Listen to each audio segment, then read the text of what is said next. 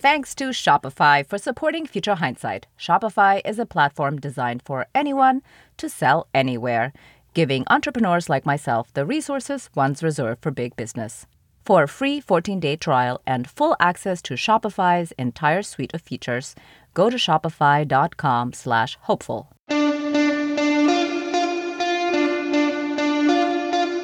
Welcome to Future Hindsight, a podcast that takes big ideas about civic life and democracy and turns them into action items for you and me. I'm Mila Atmos.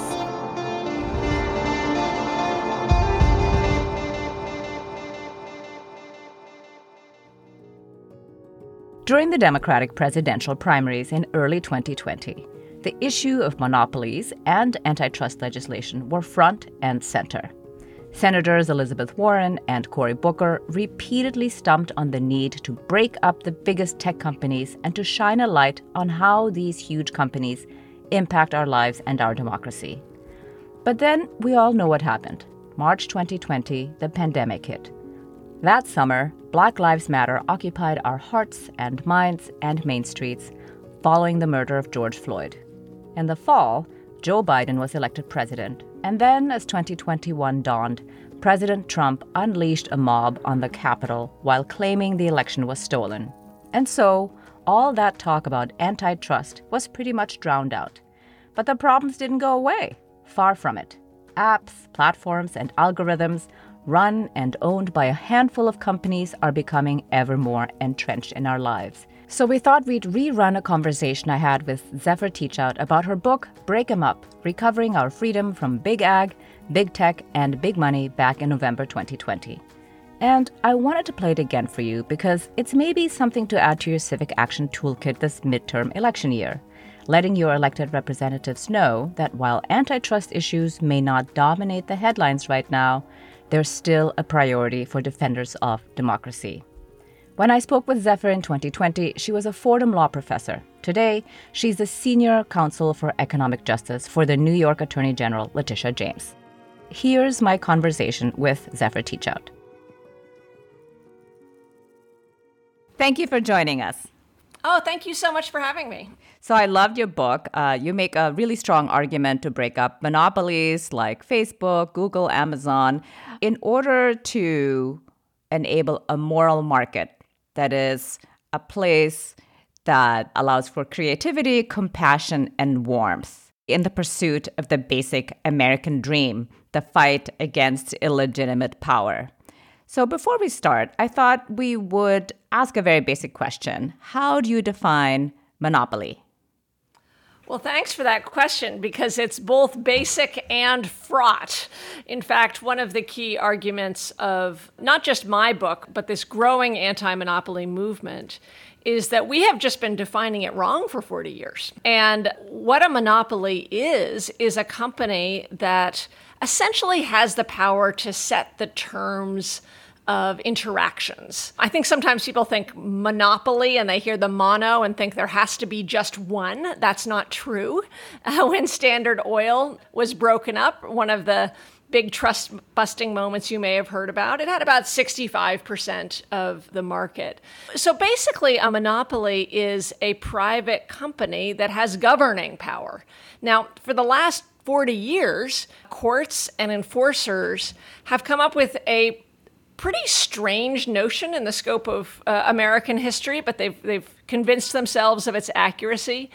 And that is basically the only way to think about monopoly is when a company uh, ends up raising consumer prices. And there, you know, obviously when a company has the power to set the terms, one of the terms that it can set that's quite dangerous is uh, consumer prices. So, for instance, in the pharmaceutical world, we see drug monopolies that have the power to set terms and, and set really outrageous terms. But that's not the only harm here. The harm is not just about consumer prices, it's about becoming a form of private government that's sitting inside our, uh, our democracy. So, can you give us an example of how a private government actually works? I think one of my favorite ones is about arbitration. Maybe yeah. that's the clearest example. Yeah. So I really want people to stop and think what government is. That's one of the goals here and how we see and understand power and private power. Because I think sometimes we have a tendency, often a tendency, to be weirdly formalistic about government. You know that in all other areas we say if it walks like a duck, it talks like a duck, uh, quacks like a duck, it's a duck. Um, but when it comes to government, we think, well, if she's not the mayor, she's not government.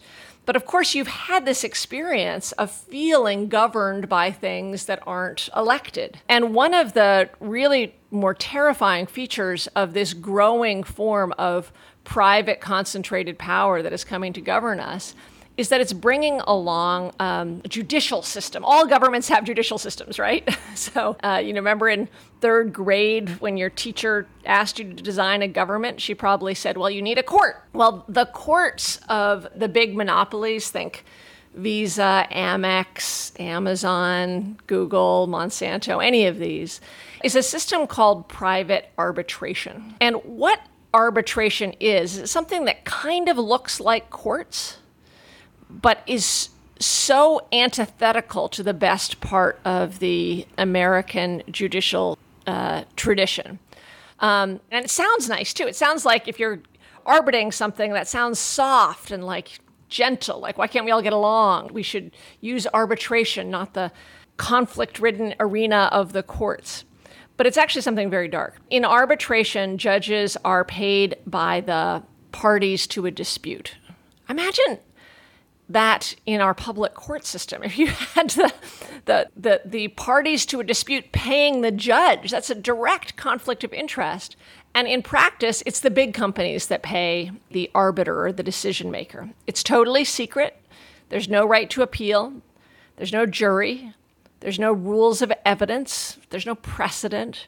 And the way in which people justify this system is because when you enter into a contract with a company, think of like when you sign up for your phone company, or uh, what I really focus on the book a lot is the experience of workers. When you take a job, your employee or your phone company will say, Okay, we've settled all the terms, just one last thing. Although they won't say it like this, it'll be buried in fine print you must agree that if we later have a conflict, it will be settled by arbitration.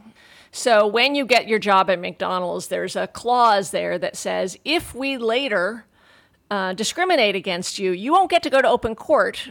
You will have to bring your suit in front of this private McDonald's paid judge uh, without the rules of evidence applying. And it's a, a new ish trend. And now we, we believe that over half of all employment contracts in the United States include an arbitration clause. So it's this real, like, gut punch to courts and open justice systems. Basically, it's a perversion of the law and makes away with justice. But let's talk a little bit uh, in terms of how they impose these arbitration requirements. So, for example, if I am a customer of AT and T, and you know I sign my illegible term of uh, you know use yes. so, and, and i can't sue them at all if they defraud me over $50 and it's so puny. That's kind of the whole point. They don't want to be bothered and you can't have a class action suit anymore. But also in terms of the way that they hire people. And and yeah. one of the things I think is really you start with this chapter is the chickenization of the American middle class. And I think it exemplifies clearly how you are boxed in to certain terms and you have no redress. How does chickenization work? Yeah, we are experiencing a transformation of work right now. And people often talk about it in terms of the gig economy and, and often think about it as technologically predetermined. You know, if you are going to have technology, then we're moving to a gig economy. But I actually I use this term chickenization, which I'll explain, because I think it's really important to understand that these are not techniques of technology, these are techniques of power. These are kind of old feudal techniques, old anti democratic techniques. And although your eyes may glaze over and you may feel a little intimidated around the idea of, say, regulating the gig economy, I think most people feel like, okay, I may not be a farmer, but I understand farming. So let's let's look at what's happening in farming, and you see a microcosm of what's happening in the workplace across the country and across the world. But I'm very much focused on the U.S. here. The term chickenization is actually a term that I got from the great book by Christopher Leonard, The Meat Racket. And it's a term that the pork and beef industry use to describe what is happening to them, how pork and beef are becoming chickenized, which is to say, they're adopting this really terrifying business model. Here's the business model a chicken farmer needs one thing, basically. Well, few things, but one thing is essential, life or death, which is uh, the ability to get their chickens to a grocery store so somebody will buy them. And because of really significant changes in antitrust law that happened around the 1980s, the chicken farmer no longer faces a whole suite of options of different distributors which they could go to to get their chicken to market. Instead, the industry, like so many industries, has been totally consolidated. So there's basically three, four chicken distributors. Think Tyson, Perdue, Pilgrims, and a and they've divided up the country uh, regionally. So a chicken farmer in one area of North Carolina will have to use Tyson's to get their chickens to market. Well, Tyson's then uses this incredible power to exercise all kinds of forms of control over the chicken farmer. They look independent, they have their own chicken house. It looks like they're a small business person, but in fact, Tyson says, Yeah, well, you can do whatever you want, but if you don't use our feed, we're not taking your chicken to market. If you don't use our eggs, we're not taking your chicken to market. If you don't use our consultants, are particular specifications of how to build your chicken house, basically exercising control without taking responsibility. And so all the chicken farmers do all that. And then Tyson says, and you have to sign an arbitration contract. So if we get into a conflict later, you can't sue us in open court. And we get to collect all kinds of data from your farm and spy on you. And you can't talk to your neighbors. You also have to sign a contract that seals your lips. You can't find out how much your neighbors are getting paid, and you're going to get paid different amounts every month. So the farmer is then in a position of rational paranoia. If he or she gets paid a different amount one month, is it because they spoke out against this system? And there's a lot of farmers. Um, I spoke to some, and it's been widely reported who have reported retaliation when they have spoken up against their distributors? Is it because of the weather? Is it because they're subject to an experiment? Maybe Tyson is giving 50 farmers one kind of seed and another 200 farmers another kind, and suddenly their profits are plummeting. They're making poverty wages and I spoke to chicken farmers, and one of the things that really comes through is the level of depression and almost debilitating rage that farmers feel when you are subject to this arbitrary power but can't see through it. In fact, the suicide rates are, are very high. So that's the story of what's happening in chicken farming, but you may have already heard the echoes in here. That's the story of what's happening to Uber drivers. Uber drivers also look independent, uh, and there's these wonderful fights to correctly classify them as employees, although that won't solve all the problems. But they are paid different amounts, experimented on, required to sign arbitration clauses in this black box. There's also very high levels of depression. And this is the same posture that Amazon sellers face in relationship to Amazon. Over 2 million sellers who depend on Amazon for life or death for their businesses, subject to Amazon's experimentation, spying, and extraction. And something that is very, I wrote this book before the pandemic, but something that is very front of mind right now is the way in which restaurants who are facing just devastating pandemic related crises also have the same relationship to delivery apps because just as a chicken farmer needs Tyson to get to market, a restaurant requires uh, Grubhub Seamless, the delivery apps, to stay alive. if 10, 15% of restaurant revenues depend on delivery, you can't survive if one of these platforms kicks you off. And the platforms have the capacity to charge enormous rates, extract data. So it's not just gig work. This is a feudal form of government that is spreading across all these different industries. And I first wanted to press you, but second want to empower you in, in reading this book. Because the good news is, once you see this not as a technological feat, but as an old monopoly business model that keeps rearing its head every 30 or 40 years, you actually can feel a lot more power over it because we can ban these kinds of structures, uh, and we have in the past. Yeah, actually, I think that's really the number one takeaway is that this is just an old model dressed up with quote unquote new technology that yeah. enables the monopolists to take advantage of workers, uh, everyday people, like they always have, or that is their propensity yes. to do. yes.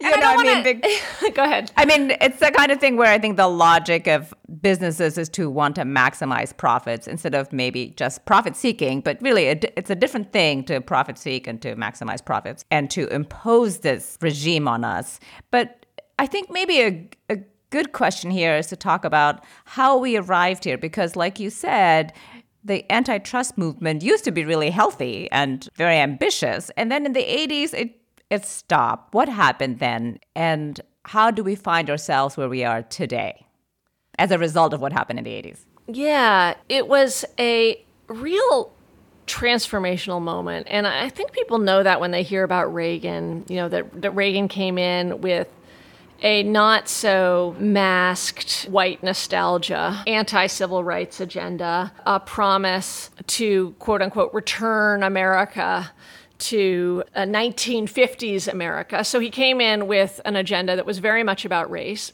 It was also very much about deregulation. And at the heart of that deregulatory agenda was antitrust. What you see when you look at the profiles of Reagan's wrecking crew that he brought in from California is that they talked about antitrust. This wasn't some side issue. The agenda was do something about these terrible civil rights laws and gut antitrust. And actually, on the flip side, you'd see senators like Senator Phil Hart, one of the key architects of the Voting Rights Act of 65, who had two passions antitrust and civil rights. And he saw them as deeply connected. So Reagan and Reagan's team also saw them as deeply connected and came in, appointed hundreds of judges, put in regulators who didn't believe in the regulation. But it wasn't just non enforcement, it was actually an ideological transformation. And it, it shows the power of ideas, which is both very dangerous and also, again, hopeful. Because when, when you believe in the power of ideas, you know that things can change, even if power looks pretty stuck right now. So, the new idea that Reagan brought in is an idea that was popularized by Bork, the Supreme Court nominee who didn't make it, not the only one, but Bork had really pushed the idea that antitrust laws were uh, t- tools of abuse, and the only real purpose of antitrust laws was to protect consumer price. And what Bork was taking on is a much longer tradition, a tradition that goes back not just to the Sherman Act of the late 19th century, but actually to the founding of our country and before, where you see in corporate uh, seeds in corporate law of concerns about um, excess corporate power becoming a form of government.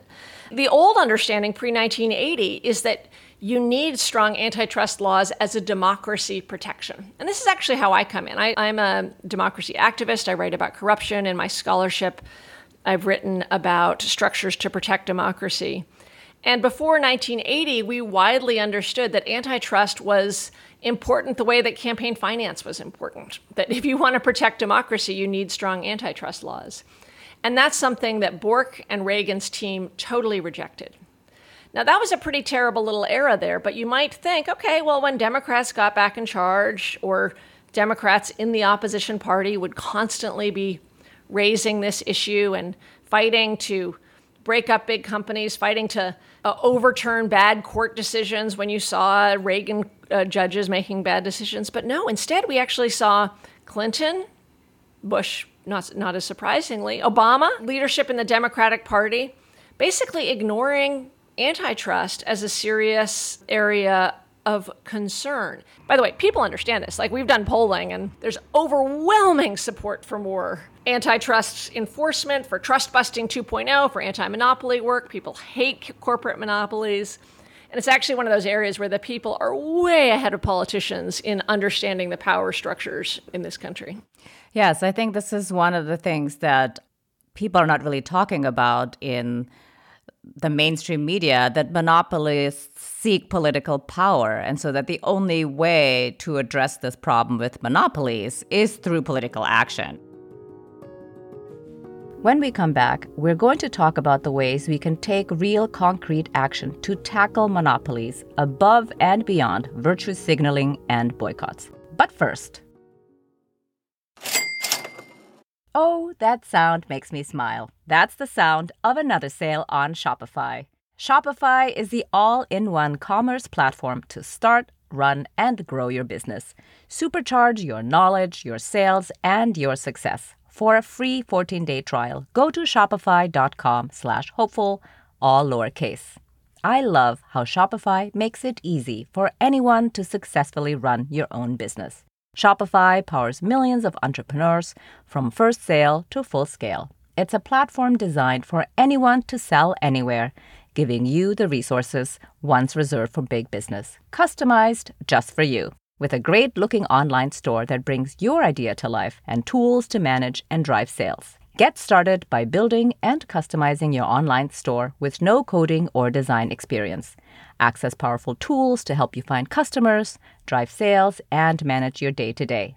Gain knowledge and confidence with the resources to help you succeed.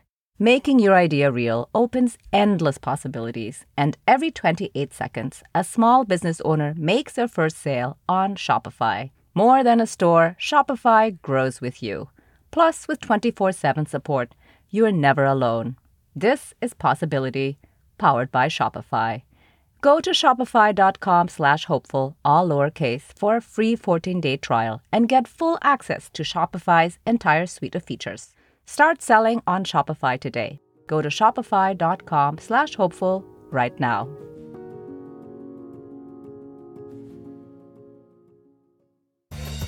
Woke AF Daily is your much needed wake up call in a weary world. Get woke with my bevy of special guests from the worlds of news and politics, arts, entertainment, and spirituality. Where else can you start the conversation on the latest headlines and end on the importance of rest and mindfulness? Where else can you hear a sitting member of Congress one day and a practicing yogi the next? Where else can you take in the world filtered through the powerful voice of a black queer woman? Where else but Woke AF Daily with me, Danielle Moody. And now, let's return to my conversation with Zephyr Teachout about monopolies, antitrust, and people power.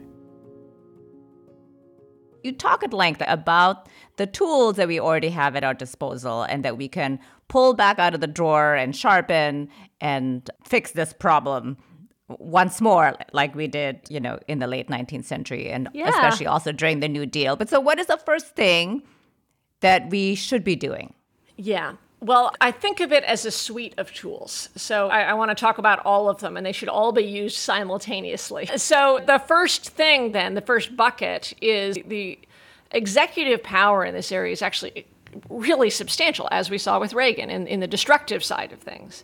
But you have both the Department of Justice and the Federal Trade Commission as key enforcers who basically have been unbelievably passive through administration after administration. And I you hear a laugh in my voice, but it's the, the laugh of tragedy. The key thing is enforcers doing two things.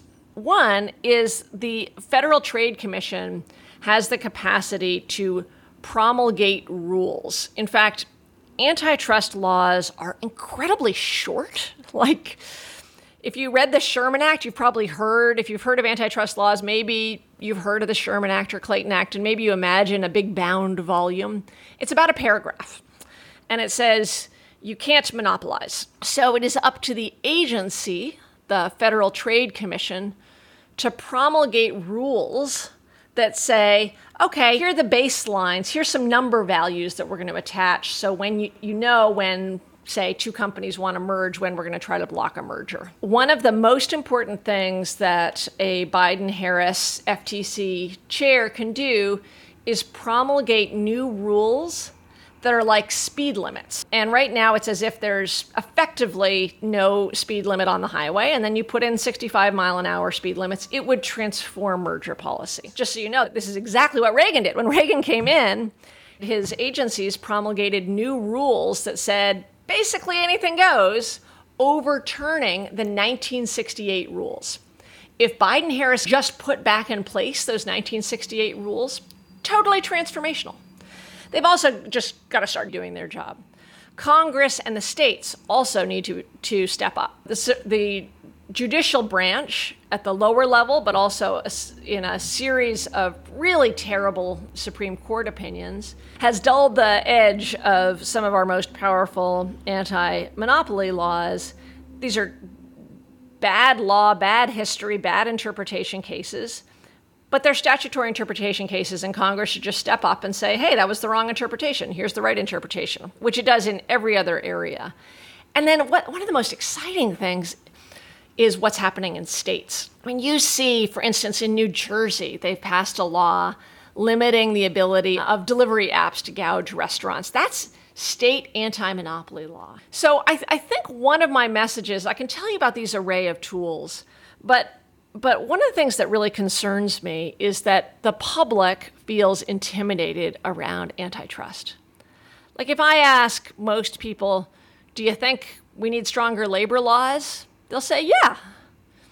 Are you an economist? No, I don't need to be an economist to know that workers are getting screwed. Excuse my language. I don't know if that's allowed on this pod- podcast. You're fine. okay. Do you think we need to tax the rich? Yeah. I don't need to be an economist to know that.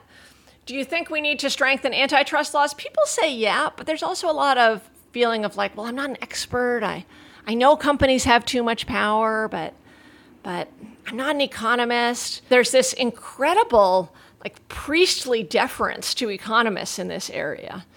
Trust your gut here. Go to your lawmaker, call Chuck Schumer, say, I can tell you that companies have too much power and I have too little. Do something about it. And that's the level at which we can have political activities because the solutions are there. The agencies have incredible power if they feel the political pressure to use it. Congress has great ideas for laws it can pass if it feels the political pressure to use it. The thing that's been missing is the public stepping up and demanding that our elected officials protect us from this tyrannical form of power. So, in addition to calling our senator, like Chuck Schumer, what else could I be doing as an everyday citizen to advance this cause, which is to say, to demand that we enforce antitrust laws, but also to go further and break up companies like Facebook and Google, who are uh, really they really have a vice grip on our information, the things that we buy, but essentially on our lives in many ways. Absolutely. So I'll tell you where I want to get, and then you can help me get there. We used to have thousands of antitrust leagues all around the country in the late 19th century. Anti monopoly was a core part of political activism, really through the New Deal. And then, in some ways, because FDR was so much a trust buster, Teddy Roosevelt gets all the credit, but he wasn't nearly the, the trust buster that, that FDR was and didn't have nearly the vision of a, of a thriving economy that FDR did, especially in his second term going forward. Um, that he did it so well that it actually took some of the energy out of it. But we need to get back to not just having local environmental groups, but local antitrust groups.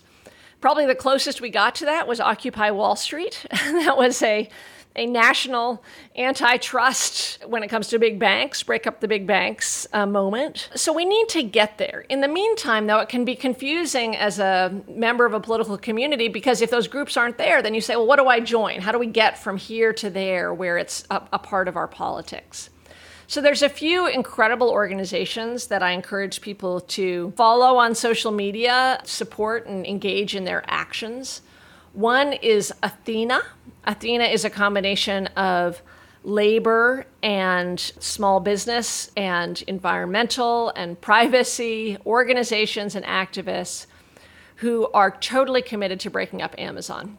And when it comes in the hierarchy of would be tyrants, Amazon and Bezos is pretty high up there. So, sort of proving that we can take on Amazon, as New York activists did, and keeping them away from billions in subsidies, proving that we can take on Amazon is really important. The Institute for Local Self Reliance is an incredible group that is doing activity in this area.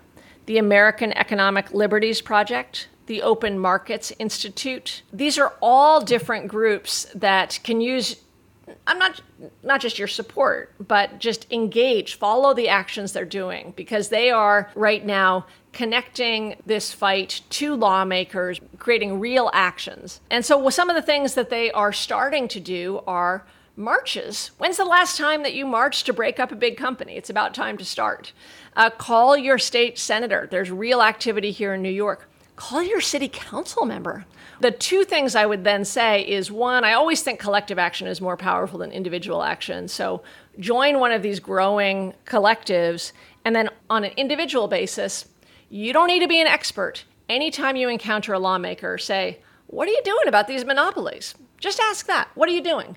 And that is part of building this incipient movement that really is gaining energy. I mean, AOC has been a leader on this. Um, so it's actually an exciting, as terrifying as it is, an exciting time to get in on the ground floor on a, a new anti monopoly moment. I wanted to ask you a question in terms of boycotting. I think there's a deep misunderstanding of our role as citizens, and that most people reflexively you know, boycott Uber or boycott using Amazon, but really we need political action. But my question is, how would you explain that boycotting really is not the solution? Yeah. So try boycotting Facebook as an activist. Well, maybe you can go to Instagram you can't use Messenger. You will basically no longer be able to do your job of raising awareness around whatever issue you're, you're focused on. Now try boycotting Amazon or Facebook as a small business owner. Uh, again, first of all, Facebook owns so many of these other companies that if you if you boycott Facebook but keep your Instagram alive, you're not actually um, boycotting Facebook. And Facebook knows this. It knows that small businesses, journalists, activists, politicians, people who want to keep in touch with their grandparents during COVID need to use this platform to keep in touch. And so it's not worried about the, the boycott. I have a chapter in the book called No, You Don't Need to Quit Facebook, basically making this point that in monopolized economies, you hear this language vote with your feet in monopolized economies, you actually don't have the leverage that you think you do. Yeah, if there's 20 cereal companies and one cereal company is burning down rainforests and 19 others, and you boycott that one cereal company, that can have an impact. But if there's two social media companies that wink and nod with each other and aren't about to change their business model, your leaving one doesn't make a difference. But what you can do is call Chuck Schumer, who has not been good on big tech, and say, why aren't you doing something about Facebook's business model? You have a lot more leverage there. I also think that the boycott and ethical consumerism mentality, and I guess I alluded to this, first of all, there's huge class dynamics on here. There's some people who can leave Amazon and, and go to their cute local bookstore, but there's plenty of places where people actually really rely on Amazon. So when you hear about Amazon helping out ICE with facial recognition, you might be tempted to say, well, I'll stop using it.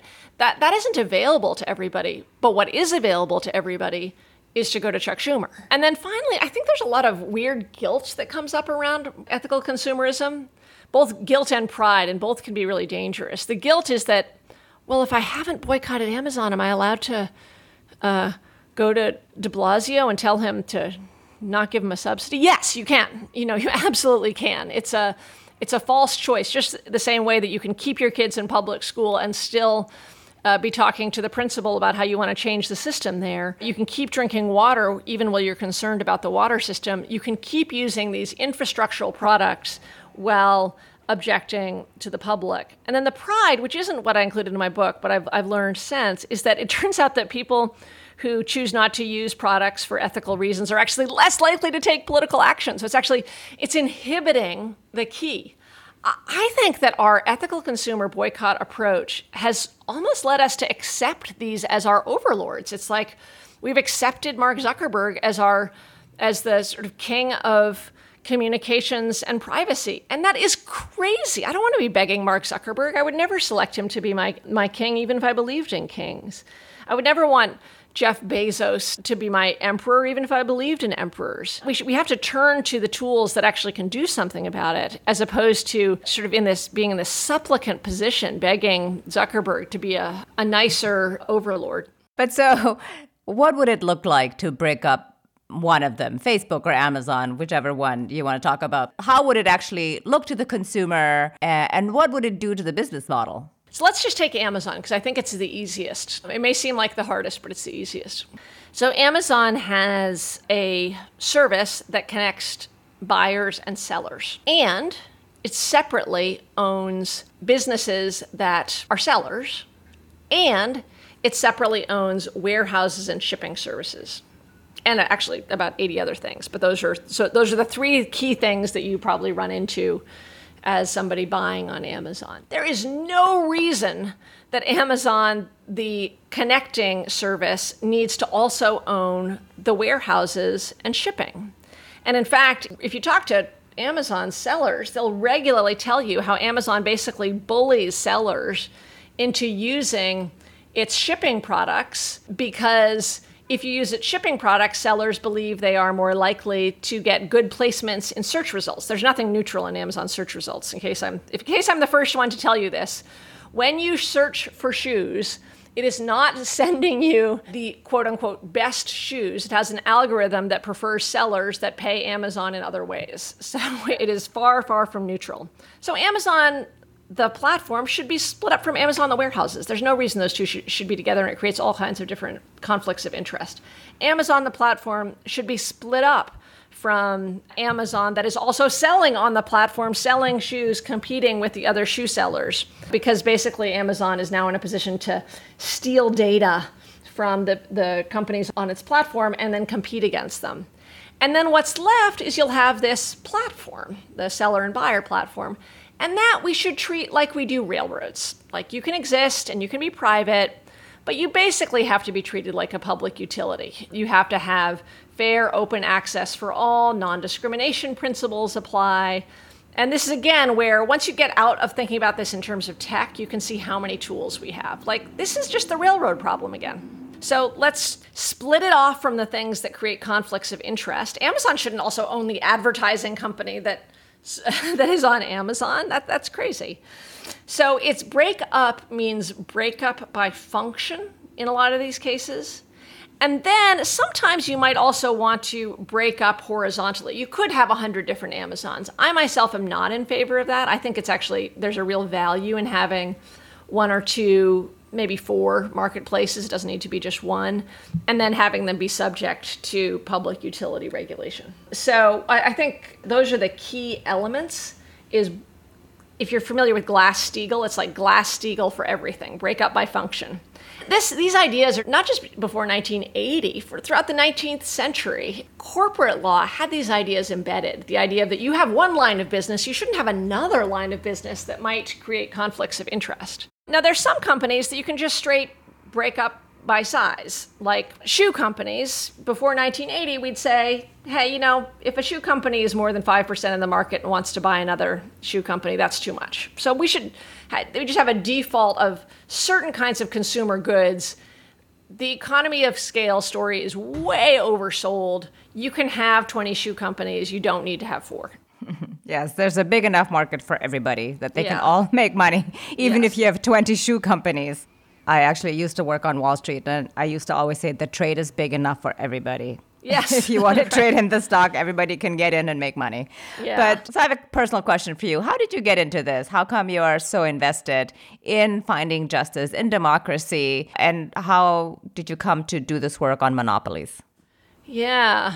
I guess I probably need some psychotherapy to understand why I care so much about people having power.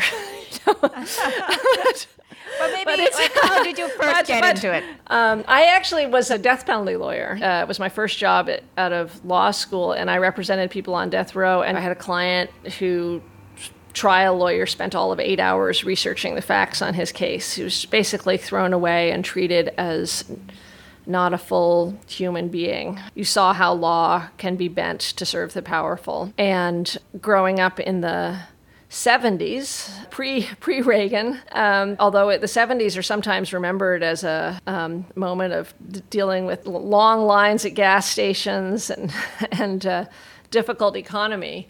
And Nixon, all those things are true, but there was also a time of a deep democratic hope, and it actually turns out it was the time of one of the greatest moments of equality uh, across the board and also racial equality in American history. And that promise not only hasn't been fulfilled, it's been punched in the face. And you've seen incredible rising inequality, disempowerment, growing incarceration, tears of people with power in this country from the 80s onward.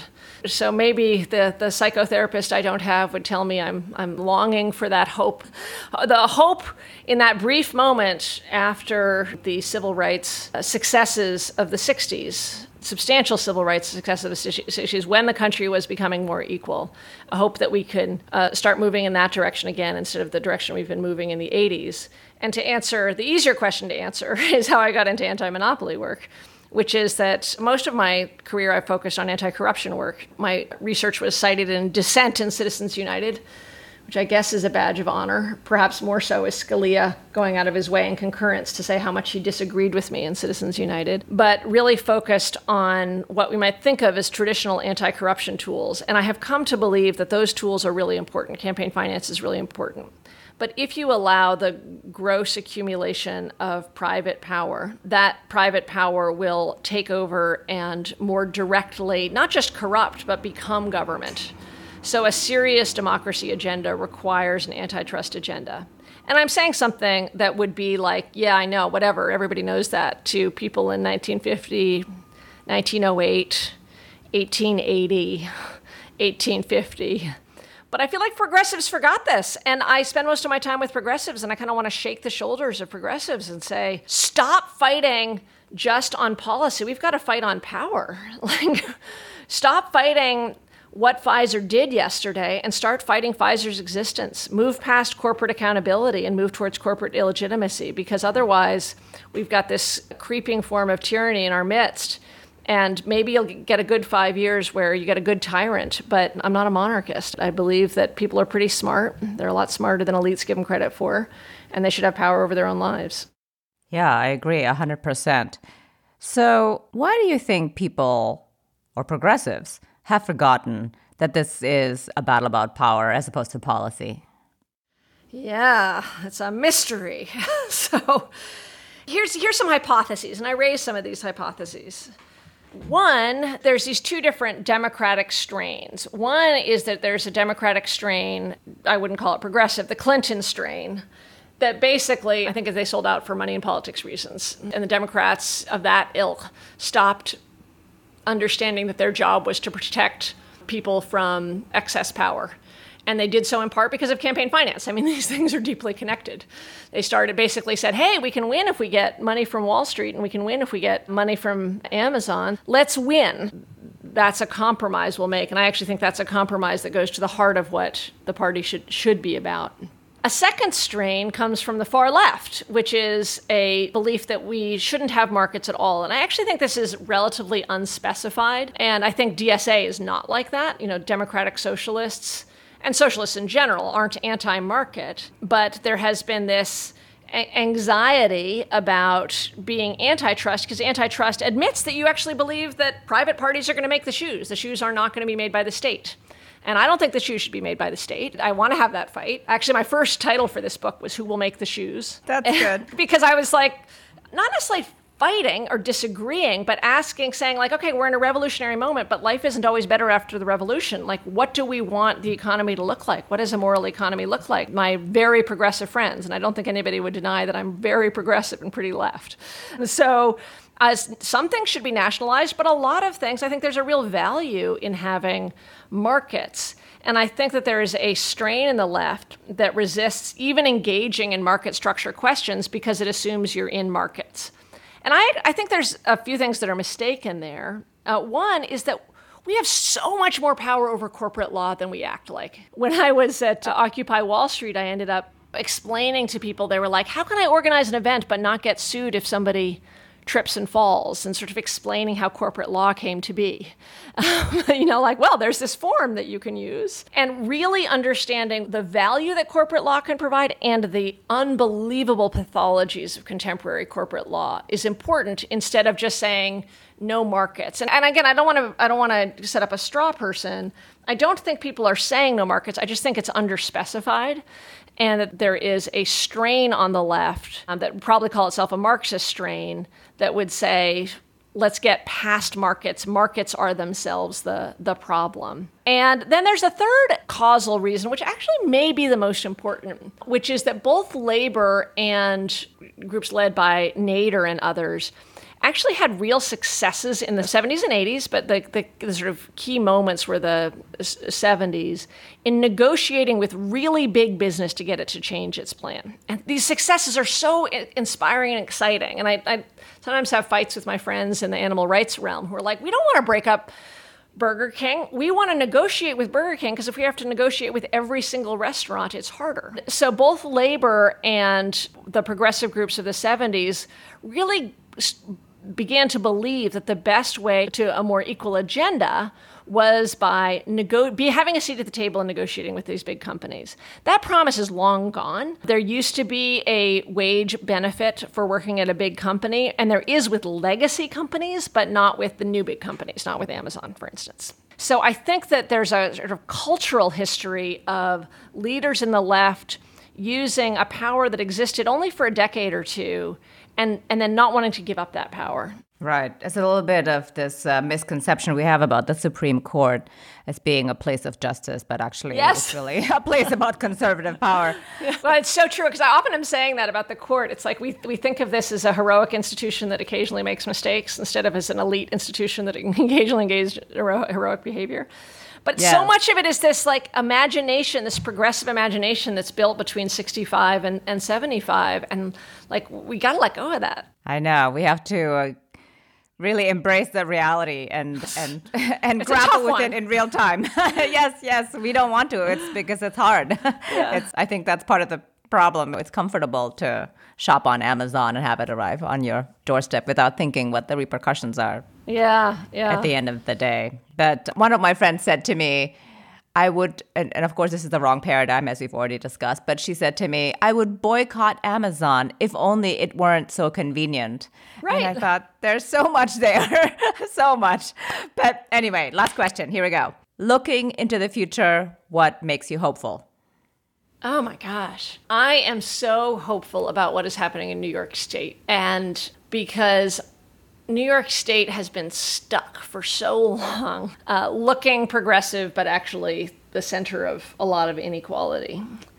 And you have seen not just Democrats take over the state Senate, which unsurprisingly didn't reap all the rewards it should. One of the most exciting and compelling moments for me was when new people who were newly elected, activists who went into using political power beat big real estate in New York. It was just an extraordinary moment because you're talking about people power versus money power. The moment when in New York we beat back Amazon is an incredible moment against all odds. So, what we are seeing is a growing, mature group of people who have a serious desire to wield power. And I think that's really important. For, for decades, activists were kind of dismissive of politics as dirty. That is no longer true. And coming into positions of power and figuring out how to use that power to take on illegitimate forms of power. Uh, we didn't get to talk about the Black Lives Matter movement and the interaction of monopoly and race but groups like Acre are really highlighting that interaction. And I think that's so important to understand how corporate power and bias, discrimination, and structural racism are deeply, deeply connected. And then the, the, the what I mentioned earlier about what's happening at the federal level. We are in a tough position. We are talking about taking on they, they may not look like kings, but some of the most powerful interests in world history but there is so much progressive energy and hope and vitality that I can see the other side. Well, I hope you're right. Thank you very much for being on Future Hindsight. Thank you so much for having me. It was wonderful to talk to you. Next week on Future Hindsight, we are revisiting our conversation with Jennifer Taub. She's a law professor, legal scholar, and advocate whose research and writing focuses on corporate governance, banking and financial market regulation, and white collar crime. Her book is Big Dirty Money The Shocking Injustice and Unseen Cost of White Collar Crime. White collar crime in America, just fraud and embezzlement alone, cost victims anywhere between $300 billion and $800 billion a year. Tackling a huge problem that's hitting all of us in the pocket. That's next time on Future Hindsight. This episode was produced by Zach Travis and Sarah Burningham. Until next time, stay engaged.